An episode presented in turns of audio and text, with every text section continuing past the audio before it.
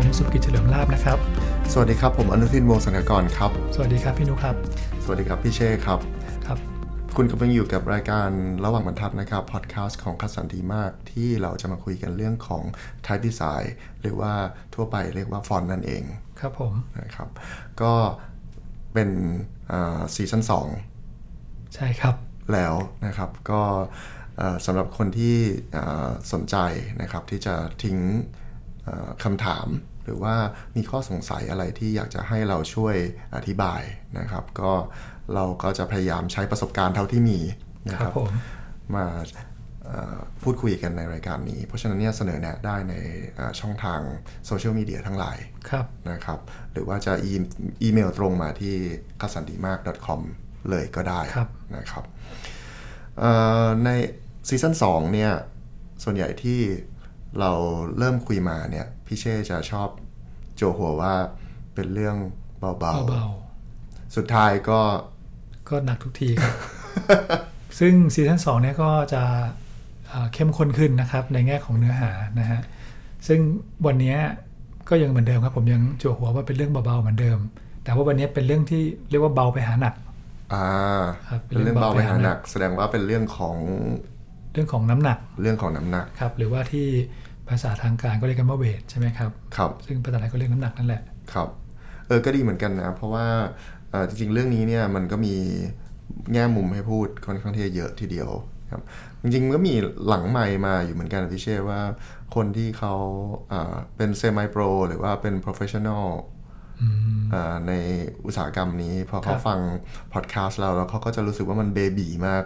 อืม ตอนซีซั่นแรกอะไรอย่างเงี้ย เออ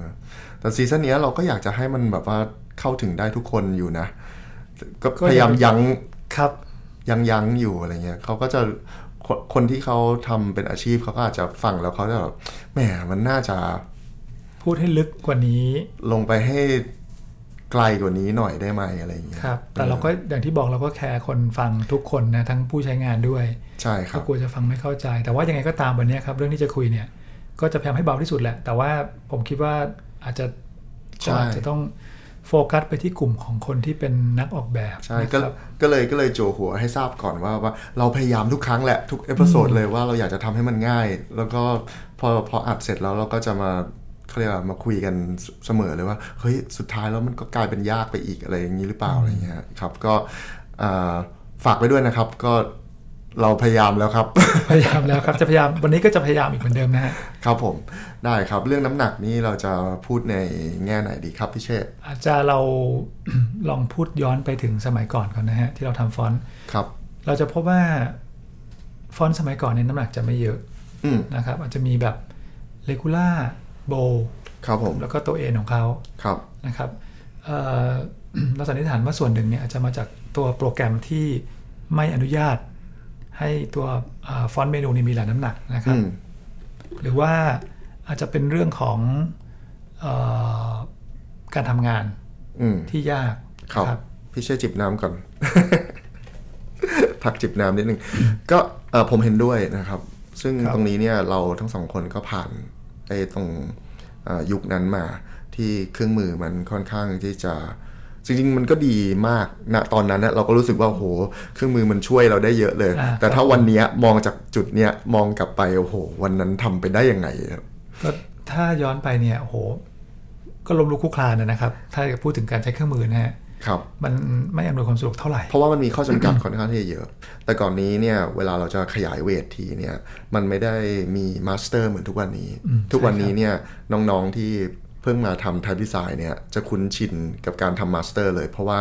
มันเป็นพื้นฐานละ มันเป็นเหมือนกับ มันเป็นสแตนดาร์ด อ่าใช่ครับ เป็นเป็นการทำงานในวันนี้ ครับ นะแต่ว่าในสมัยก่อนเนี่ยไม่ใช่ สมัยก่อนคุณอาจจะต้องไปเริ่มที่เอ่อเวทไหนเวทหนึ่ง ซึ่งปกติเราก็จะเริ่มที่เรกูล่านี่แหละ อืมใช่ค ก็ รับ พูดง่ายๆว่าทุกวันนี้เนี่ยคุณเอ่อทำงานใน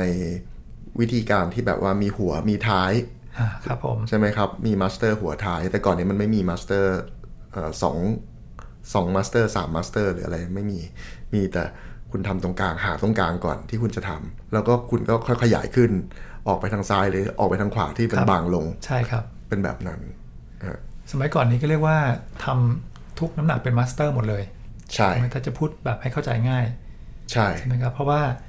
เวลาเครื่องมือที่ทำหนาเนี่ยหรือทำบางเนี่ย ครับ ยิ่งถ้าทำบางเนี่ยก็อาจจะพังเลย ครับ ใช่ไหมครับถ้าใช้เครื่องมือโบว์ในโปรแกรมสมัยก่อนถูกไหมฮะถ้าเกิดทำหนาเนี่ยอาจจะยังพอรอด ครับผม นะครับ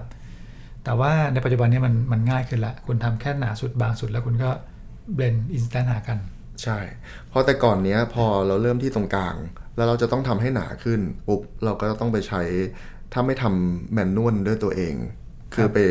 เรียกว่าขยายน้ำหนักด้วยมือเลยอะดึงกันเลย อืมอืม ดึงจุดให้มันกว้างขึ้น ดึง ครับ เส้นให้มันกว้างขึ้น ดึงเคิร์ฟให้มันกว้างขึ้นหนาขึ้น ก็ต้องอาจจะมีตัวช่วยเล็กน้อยก็คือไปใช้อ่าฟังก์ชันการทำโบว์ซึ่งมันก็จะเป็นโบว์แบบ run around เป็นโบว์ stroke ครับ นึกภาพง่ายๆ ก็คือเหมือนกับไปสั่ง stroke ใน Illustrator อืมใช่ค แล้ รั ว บ ทุกอย่างมันก็จะหนาเตอะขึ้นมา ครับ ใช่ไหมครับ แต่ก่อนนี้ผมก็จะใช้วิธีการโกงนิดนึง คือถ้าเกิดจะใช้ฟังก์ชันนี้เราก็จะเอ่อให้เอ่อแกนแนวนอน ให้ค่าตั้งค่าแกนแนวนอนให้มันน้อยหน่อย อืมครับผม เออ คือให้มันหนาขึ้นมาน้อยหน่อย น้อยกว่าค่าแนวตั้ง ใช่ มันจะได้ไม่ดูเหมือนกับทุกอย่างมันเป็นสโตรกวิ่งรอบ อืม แล้วเราก็ค่อยมาปรับแก้จากตรงนั้นอีกทีหนึง ครับ อะไรอย่างเงี้ยหรือว่าบางครั้งเราก็อาจจะต้องคอม p r o m i s e ให้แบบว่าเลกูล่าของเรามันค่อนข้างที่จะไม่หนาเกินไป ให้มันออกบางหน่อยเวลาเราดันให้มันไปเป็นไลท์ มันก็ หรือ จะ เชฟ ทำง่าย เชฟ หน่อย ออกให้มันเป็นไลท์มันก็จะได้ง่ายหน่อยอะไรอ ครับ ย่างเงี้ยครับอืม เพราะว่าไม่งั้นมันจะแทบจะไม่ได้เลย ใช่ผมว่าจากตรงนี้เนี่ยมันก็เป็นเหตุผลหนึ่งเลยเป็นเป็นเป็นอันหนึ่งที่เลยอันเป็นจุดหนึ่งที่คอนทิบิวให้ว่าทำไม สมัยก่อนเวทของฟอนต์มันไม่ได้มีเยอะมากจะมีแค่บางกลางหนา แล้วก็อย่างอย่างมากถ้าใหญ่ไปกว่านั้นก็คือมีอิตาลิก อืมใช่ครับ ของบางกลางหนา ครับ อะไรอย่างเงี้ย หรือว่าถ้าฟอนต์สมัยก่อนเนี่ยจะมีน้ำหนักเยอะๆอย่างเงี้ยต้องเป็นฟอนต์โปรละ ใช่ นะครับเพราะว่ามันไม่ได้มีทุกฟอนต์จะมีน้ำหนักเยอะอย่างนี้เหมือนอย่างทุกวันนี้ ใช่ครับ ทุกวันนี้พอเราเห็นฟอนต์เนี่ยเราก็จะพบว่าโอ้โหบางบางตัวเนี่ยก็มีตั้งแต่บางมากจนถึงหนามากใช่ไหมครับแล้วก็แทบจะทุกคนก็ก็จะเข็นฟอนต์ที่มีน้ำหนักเยอะๆออกมากัน ใช่ เพราะว่าพอเรามีน้ำหนักเยอะมีสไตล์เยอะมันก็ดูสร้างมูลค่าไง อ่ามั มันทำให้ตัวแพ็กเกจมันดูใหญ่ ตัวใหญ่ ใช่ไหมครับดูว่ามีจำนวนสินค้าเยอะอะไรอย่างนี้ใช่ไหมครับดูว่ามีสเวตหยาดเหงื่อและแรงหยาดเหงื่อและแรงกายอะไรประมาณนี้ ซึ่งเอ่อเมื่อทูเมื่อสักยี่สิบปีที่แล้วยี่สิบห้าปีที่แล้วมันก็ไม่ได้มันก็ไม่ได้ง่ายแบบนี้ ก็ก็เป็นหยาดเหงื่อจริงๆเลยแหละ ก็เป็นหยาดเหงื่ คุณ อ ต้องขึ้น จริงๆ มาสเตอร์ทั้งหมด ถ้าเราไปลองดอนดอนดูฟอนต์เก่าๆ ฟอนต์โปรบางตัวจะพบว่าบางทีบางตัวเนี่ยไม่เหมือนกันเลยด้วยซ้ำเพราะว่าเขาเขาค่อยๆเคาะไปทีละตัวถูกไหมทีละน้ำหนัก แล้วพอตัว ครับ น้ำหนักเนี่ยบางทีเขาก็เพราะว่าการทดการอะไรเนี่ยมันก็จะเป็นแบบที่เป็นแต่ละน้ำหนักของตัวเองเลย ใช่ ต้องใช้ลอจิกของการทดอีกแบบหนึ่งบางบางบางตัวก็อาจจะต้องมีปรับแบบด้วย อืม นะ ใช่ครับ เพราะไม่งั้นมันไม่สามารถพอบวมขึ้นมาแล้ว มัน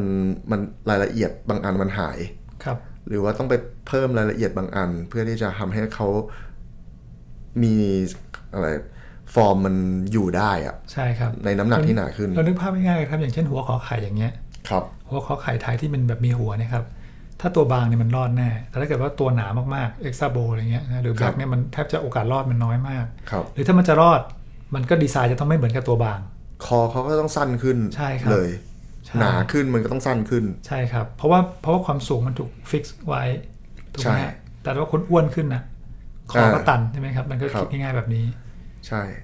เพราะฉะนั้นบางทีก็แต่ละน้ำหนักก็ต้องมาไล่เกลี่ยกัน แล้วก็ทำอย่างไรที่พออ้วนขึ้นแล้วยังดูเป็นคนเดิม อืม อันนี้ก็เป็นอีกเหตุอีก ใช่ไหมไม่งั้น จำเป็น แบบมันก็จะเสียเจตนา ใช่ เข้าไป ครับ มันก็จะกลายเป็นแบบอื่นไปละ พออ้าวโบกลายเป็นเป็นกลายเป็นคนอื่นไปละไม่ใช่คนเดิม ไม่ใช่คนเดิม อืม เนี่ยก็เป็นก็เป็นสิ่งที่ บางคนก็ใช่ครับบางทีบางคนเนี่ยทำโบว์แต่ว่าพอไม่กล้าทำสโตรกหนา ไม่กล้าทำให้สเต็มมันหนาเนี่ยก็ไปใช้เป็นการทำให้กว้างแทน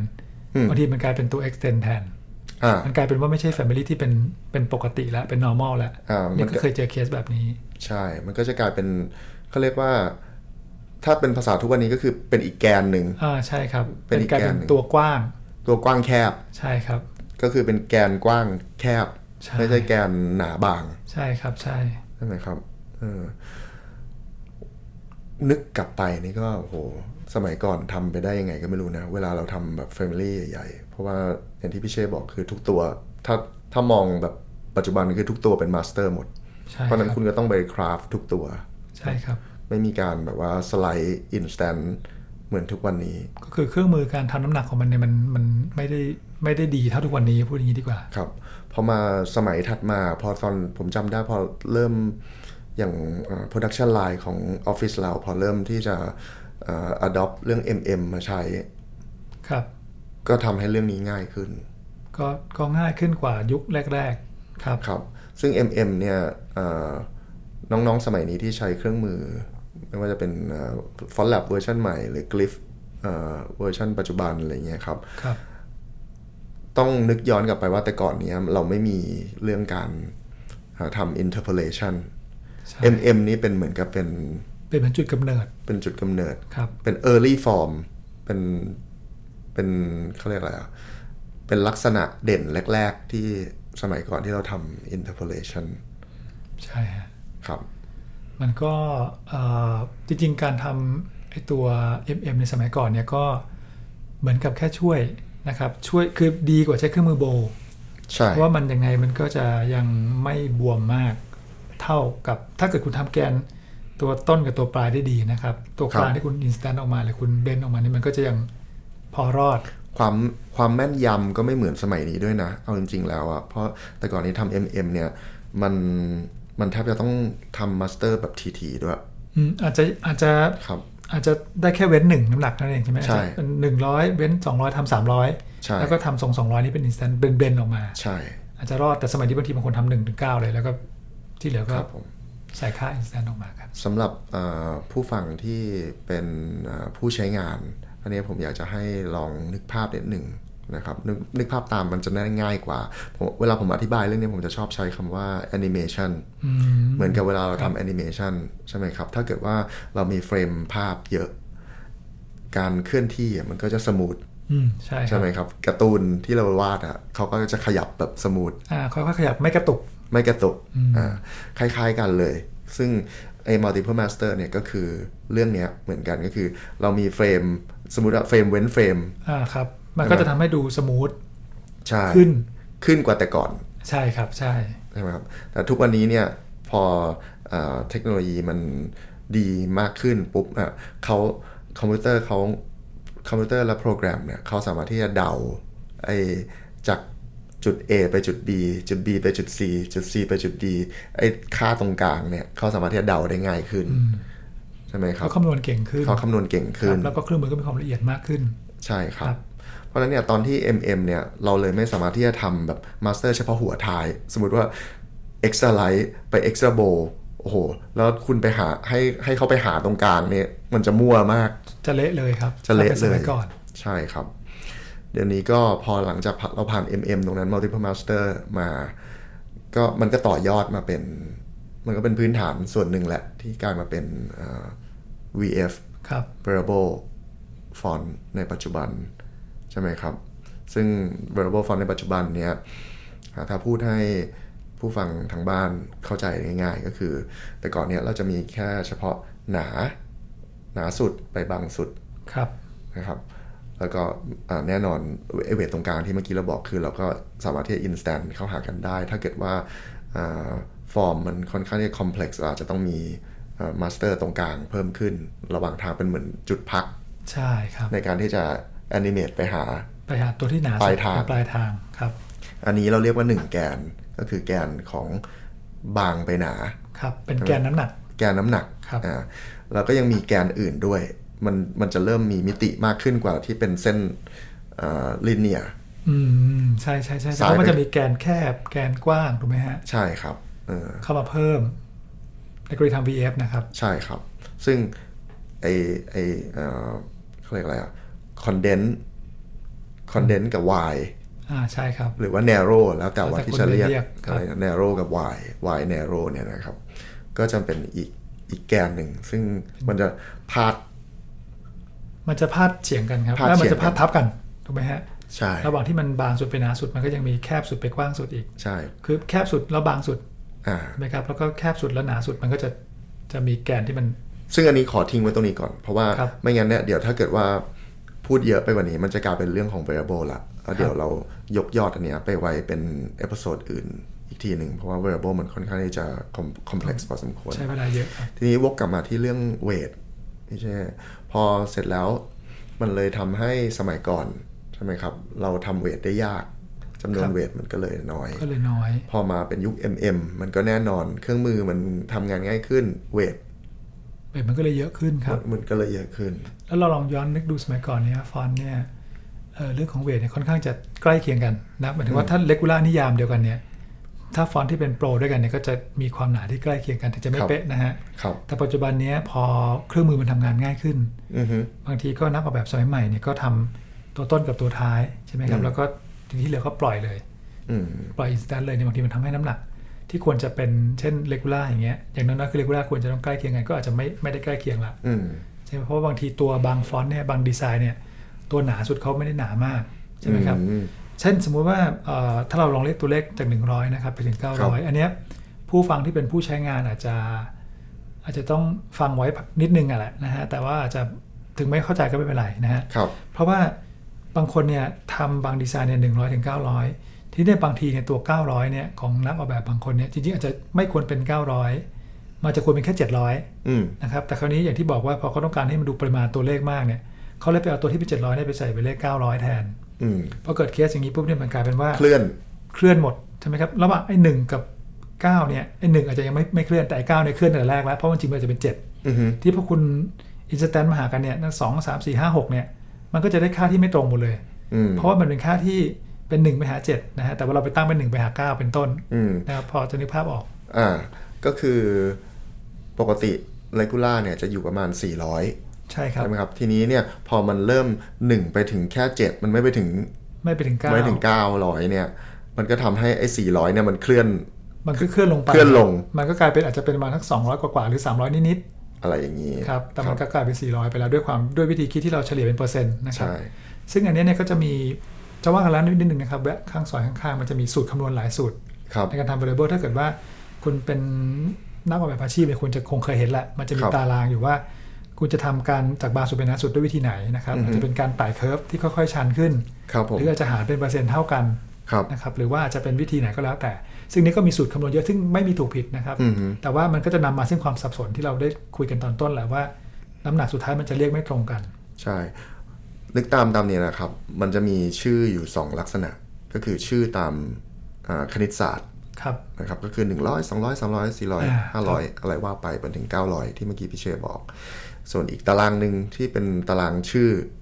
ก็คือเป็นตารางสไตล์ ซึ่งตารางสไตล์ตรงนี้เนี่ย คนทั่วไปจะคุ้นชินมากกว่า อ่า เพราะว่า ครับ บอกไลท์ อ่าครับ เลกูล่าโบอะไรเงี้ยก็จะมีมัน เดียอะไรอย่างนี้ อ่ามีมโนทัศน์ของว่าเอ๊ะมันจะหนาประมาณไหน อืม ใช่ไหมคือเราไม่รู้เป็นตัวเลขหรอก แต่เรารู้ว่าเฮ้ยเลกูล่ามันต้องประมาณนี้สิ อ่า อะไรอย่างเงี้ย ใช่ครับ ใช่ไหมครับ แล้วก็ไม่ได้มีตัวเลขเป๊ะๆแล้วเราก็อาจจะใช้จากความทรงจำของเราว่า เราเคยใช้ฟอนต์นั้นมาใช้ฟอนต์นี้มาเลกูล่ามันหนา มันต้องหนาประมาณเท่านี้นะมันถึงจะเป็นเลกูล่าอะไรแบบนี้ ใช่ไหมครับใช่ อันนี้ก็เลยจะคือคือ EP เนี้ยก็อยากจะเหมือนฝากให้นักออกแบบเนาะ ครับ นักออกแบบอันนี้เป็นส่วนนักออกแบบแล้วนะ ฮะ ที่จะช่วยกันร่วมกันสร้างมาตรฐานที่มันใกล้เคียงกัน ครับ เพื่อที่ว่าถึงวันหนึ่งปลายทางไม่รู้กี่ปีข้างหน้า ถ้าทุกคนผลิตฟอนต์ออกมาแล้วก็ต่างคนต่างกำหนดมาตรฐานกันเอง ครับผม ก็จะทำให้พอสุดท้ายเนี่ยตลาดเป็นสับสนถูกไหมฮะ อ่าฮะ ผู้ใช้งานก็จะสับสนรวมถึงบางทีเราเองนี่แหละ อืม ทำงานกันเองก็สับสนกันเองในทีมตัวเอง ครับ ถ้าไม่มีค่าที่ควรจะเป็นอย่างที่มัน ใช่ ควรจะต้องเป็น ใช่ คือค่าค่าสไตล์ไอ้ไอ้ไอ้ชื่อที่เป็นสไตล์เนี่ย ผมว่ามันมีเอ่อลูกต่อเนื่องมา สมัยก่อนนี้ตอนที่เอ่อยังไม่มี MM อ่ะ ครับ เราก็ตั้งสไตล์กันได้ค่อนข้างชัดเจน เพราะว่ามันก็จะไม่หนีไปไหนมากหรอก ไม่ไลก็เลกูล่าไม่ไม่ก็โบ ครับ อะไรเงี้ยหรือว่าถ้าเป็นขั้นกว่าจากนั้นหน่อยก็อาจระหว่างกลางใช่ไหมมีแบบมีเดียม อ่าครับ มี เซมิโบ เซมิโบอะไรอย่างงี้ ครับ ใช่ไหมครับ ทีนี้พอพอพอ MM มันเข้ามาปุ๊บอ่ะมันซอยได้เยอะ ใช่ มันซอยเวทได้เยอะ คนอย่างที่เราบอกคือพอเวทจำนวนเวทเยอะขึ้นคนก็สนุกมากขึ้นเอ่อ contribution จากทางฝั่ง marketing มันก็มี marketing mind มันก็มีเยอะขึ้น เราก็มีเราจะพบเห็นวิธีการที่จะตั้งชื่อแบบให้มันแบบดูแล้วแบบพิเศษอะ อืม นึกออกใช่ไหมครับเอ่อตั้งชื่อสไตล์ให้มันพิเศษนะครับ มันก็เป็นมาร์เก็ตติ้งแบบหนึ่ง ซึ่งอันนี้ก็ไม่ได้ผิด ไม่ได้ผิดครับ ไม่ได้ผิดครับแต่เผอิญว่าไอ้สิ่งที่เอ่อเราทำตรงนั้นน่ะมันกันมาส่งผลณวันนี้ที่มันสร้างความสับสน ว่าแบบว่า เอ๊ะ แล้วตัวนี้จริง ๆ แล้วมันคือความหนาเท่าไหร่ อืม มันมันภาพในหัวมันไม่ได้ชัดเจนเหมือนกับว่าเลกูล่ามันต้องหนาเท่าไหร่ ใช่ ใช่ไหม ค ครับรับถ้ามันเป็นชื่อแบบว่าที่มันแปลกๆหรือชื่อ in between นี่มันแปลกๆอะ่ะใช่ไหมครับ เราก็จะมีเอ่อภาพในหัวของความหนาไม่ตรงไม่ตรงกัน ไม่ตรงกันใช่ครับ แล้วก็จะทำให้การสื่อสารในอนาคตก็จะงงด้วยนะครับ ใช่ สมมติว่าเช่นเอ่อเจ้าของงานจะบอกว่าฉันอยากได้ประมาณความหนาเลกูล่าอย่างเงี้ย ครับผม แล้วก็แบบก็เลกูล่าของใครอ่ะ เพราะมันไม่มีตัวยึดใช่ไหมครับ ใช่คก็รับอาจจะสร้างขึ้นมาเองเลย อ่า นี่ก็จะเป็นปัญหาแล้วพอส่งมาให้ลูกค้าแล้วเอ๊ะทำไมมันถึงบางจัง อืม มันไม่ตรงกับเลกูล่าในหัวเขาใช่ไหมฮะ ใช่ ซึ่งอัน ครั นี่ บ ก็เป็นปัญหาที่นักออกแบบก็จะเจอกันแหละ นิยามเคลื่อนกันหมด ใช่ครับ แล้วยิ่งมีสองสองสองแบบของนิยามอีก อืม ใช่ไหม ยิ่งเรียกบางคนเรียกตัวเลขบางคนเรียกเป็นชื่อสไตล์ใช่ไหมครับ ใช่ ไม่ตรง แล้ กั วน อีก แล้วตัวเลขก็ใช่ว่าจะตรงด้วย เพราะว่าอย่างที่เมื่อกี้พี่เช่บอกว่า ถ้าเขาไม่ได้ตั้ง 100ถึง900 แบบเอ่อ faithfully อ่ะคือแบบตั้ง เก้าร้อยจริงๆอ่ะ เก้าร้อยจริงๆอ่ะใช่ไหมมันก็ทำให้เลขมันเคลื่อน ใช่ครับ พอเลขเคลื่อนปุ๊บ เราพอมาใช้นิยามในแถวตัวเลขหนึ่งร้อยสองร้อยสามร้อยก็ไม่ตรงกันอีก ก็ยิ่งก็ยิ่งเพี้ยนกันไปใหญ่ เออ ครับ ครับ เรื่องนี้ก็เลยเป็นเรื่องที่อยากจะเหมือนกับฝากไว้แหละ ให้ให้ช่วยกันช่วยกันดูเรื่องเนี้ยนิดหนึ่ง ครับ นะเราไม่ได้บอกว่าเราจะเป็นคนที่ต้องถือดาบอาญาสิทธิ์มาบอกว่าต้องอย่างนี้อย่างนั้นนะ โอ้ไม่ ใช่อย่าง ไม่ นั้น ไม่ เพียงแต่แค่ว่าเราเราขอความร่วมมือ เออ ใช้คำที่นิยมเวลานี้นะขอความ ใช่ครับ ร่วมมือ เพราะว่าอันนี้เราพูดจากประสบการณ์ที่ว่าเราไปเจอปัญหา อ่าใช่ครับเพ เอง ราะเราอยู่ใน จริ อุ งๆ ตสาหกรรมเนี้ยมานาน พอที่จะเจอปัญหานี้เยอะ ใช่ครับ เออ ก็เลยก็เลยมาแชร์ดีกว่า อืม มาแชร์ปัญหาให้ฟังว่าเออเนี่ยถ้าถ้าทำทำทำไปแบบเนี้ยมันจะเกิด มันจะเกิดปัญหานั่นแหละ มันจะเกิดปัญหานั้น แล้วปัญหาบางทีแล้วโปรเจกต์มันทำไปลุล่วงแล้ว อืม อย่างเงี้ยก็จะมีปัญหาที่แบบเราไม่อยากจะเจอ ไม่มีใครอยากเจอโปรเจกต์เสร็จแล้ว แล้วแบบปรากฏว่านิยามอันเนี้ยมันเคลื่อนมาตั้งแต่ ตั้งแต่ตอน แรก ทำ ที่คุย เลยตั้งแต่มาสเตอร์เลย ใช่ไหมครับ ครับ เออ มันก็กลายเป็นทำงานเหนื่อยก็ต้องมาซ้ำซ้อนอีกต้องมาแก้งานอีกอะไรเงี้ยครับ ซึ่งก็เออมันเลยเป็นข้อสรุปในใจผมนะ นิดนึงว่าไอการเรียกชื่อเวทบางทีแล้วยุคของการเรียกชื่อเวทที่เป็นสไตล์อะมันอาจจะไม่ไม่ค่อยฟังก์ชันกับยุคที่เป็นสกรีนเบสด้วยซ้ำ ครับ เพราะว่าอย่างเนี้ยอย่างทุกวันนี้พอเว็บดีไซเนอร์เขาเลือกเวทหรือเว็บเดเวลลอปเปอร์เขาเลือกเวทเลือกฟอนต์เลือกเวทอะไรเงี้ยเขาเลือก 100 200 300 เขาจะมีภาพในหัวอีกแบบหนึ่งเลยนะ อ่าใช่ครับ เพราะเขามีภาพในหัวเป็นแบบสเกล100 ถึง ใช่ ซึ่งถ้าคนที่ทำศาสตร์ทางเว็บใช่ไหมฮะ หรือทำแอปเนี่ยเขาจะมองเลขแบบนี้ ใช่ ถ้าคนที่ศาสตร์ทำสิ่งพิมพ์ก็จะไม่ไม่รู้จักเลขพวกนี้เท่าไหร่หรอก ก็จะ อ่า เรียกเป็นไลเลกูล่าโบ ใช่ ไปใช่ไหมฮะ 900 ใช่ เพราะฉะนั้นวิธีที่ดีที่สุดก็คือหา definition ให้เขาให้มันถูกต้องอะ่ะคือหนึ่ง ครับ เอ่อ100 เท่ากับอะไรในชื่อของ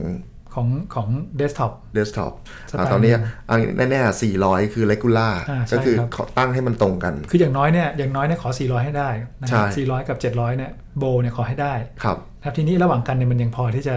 จะ พอ พอไป พอเดาได้ อ่พอเดาได้ พอเดาได้ ถ้าเกิด400 กับ 700 เนี่ยมันไม่ตรงจริงแล้วเนี่ย ทีนี้มันจะเพี้ยนหมด ใช่ นะครับ ใช่ครับ หรือถ้าเกิดในบางในบางฟอนต์ที่สามารถที่ขึ้นไปถึง 900 ได้ ถ้าเกิดว่ากายภาพเขาอนุญาตให้ตั คว รับ เขาไปเป็น 900 ก็ ก็ให้มันเป็น 900จริงๆ ให้มันเป็น ได้ 900 จ มัเป็ ริง น ๆ เพื่อที่ระหว่างที่คุณอินสแตนหรือว่าคุณเบลนหมากันเนี่ย ตัวเลขมันจะได้ไม่ไม่ผิดไม่เคลื่อนไปเย ไม่ อะ เคลื่อนไปเยอะ ครับ ใช่ครับ ก็เรื่องเวทเนี่ยเป็นเรื่องที่วุ่นวาย ดูแล้วเหมือนไม่มีอะไรเลย อืม ดูแล้วเหมือนไม่มีอะไรเลยแต่ว่าเป็นเรื่องที่กลายมาเป็นปัญหาตลอดนะครับก็ฝากไว้ทั้งมือใหม่ มือสมัครเล่นเซม i โปรหรือว่า ครับ professional ฝากดูเรื่องนี้กันด้วย ครับ นะครับ ก็เอ่อ ด้วยความห่วงใยแหละ ครับผม จริง ๆ แล้วอะเราก็คุยด้วยความห่วงใยตลอดแหละ ครับ นะครับ ก็อยากจะให้เข้าใจเจตนาตรงนี้ของเราทั้งสองคนด้วย แล้วก็จริงๆแล้วก็พูดแทนทั้งบริษัทด้วยแหละ นะครับ ก็สำหรับเอพิโซดนี้ผมว่าก็น่าจะเป็นประมาณเท่า ประมาณนี้ นี้ ครับผม นะครับ ก็ในเรื่องของน้ำหนักนะครับ ฝากดูนะครับ แล้วเอ่อในเอพิโซดถัดๆไปเนี่ยก็ถ้าเกิดอยากให้เราคุยเรื่องอะไร ก็อย่างที่ผมเรียนให้ทราบตอนต้นเอพิโซดนี้แล้วว่าก็สามารถที่จะเอ่อฝาก คำ topic ถามท็อปิกที่ต้องการนะครับ ได้เลย มาได้ ครับ นะครับแล้วเราก็จะเอามาคุยกัน ส่วนเรื่อง wearable เนี่ยเอ่อเราขอค้างไว้ก่อนตรงนี้ ครับ อาจจะต้องใช้ทั้งเอพิโซดหนึ่งเต็มๆในการอธิบายเรื่องนั้น ใช่ครับ ไม่อยากเข้าไปซอยนั้น ถ้าเข้าไปซอยนั้นเดี๋ยวมันจะ มันจะไปไกลเลย มันจะไป เพราข้างใน ไกลเลย มันมีแตกย่อยไปอีก ใช่ครับนะครับ ก็เอ่อสมควรแก่เวลาแล้วล่ะสำหรับเอพิโซดนี้ผมว่าเอ่อน่าจะได้ได้ข้อคิดไปพอสมควรนะค ครั รั บบ ผม ก็ผมอนุทินวงศสนกรครับ ครับ ผมสุริเฉลิมลาภครับ แล้วก็ระหว่างบรรทัดเราจะกลับมาพบกันใหม่ในเอพิโซดหน้านะครับ ครับผม สำหรับเอพิโซดนี้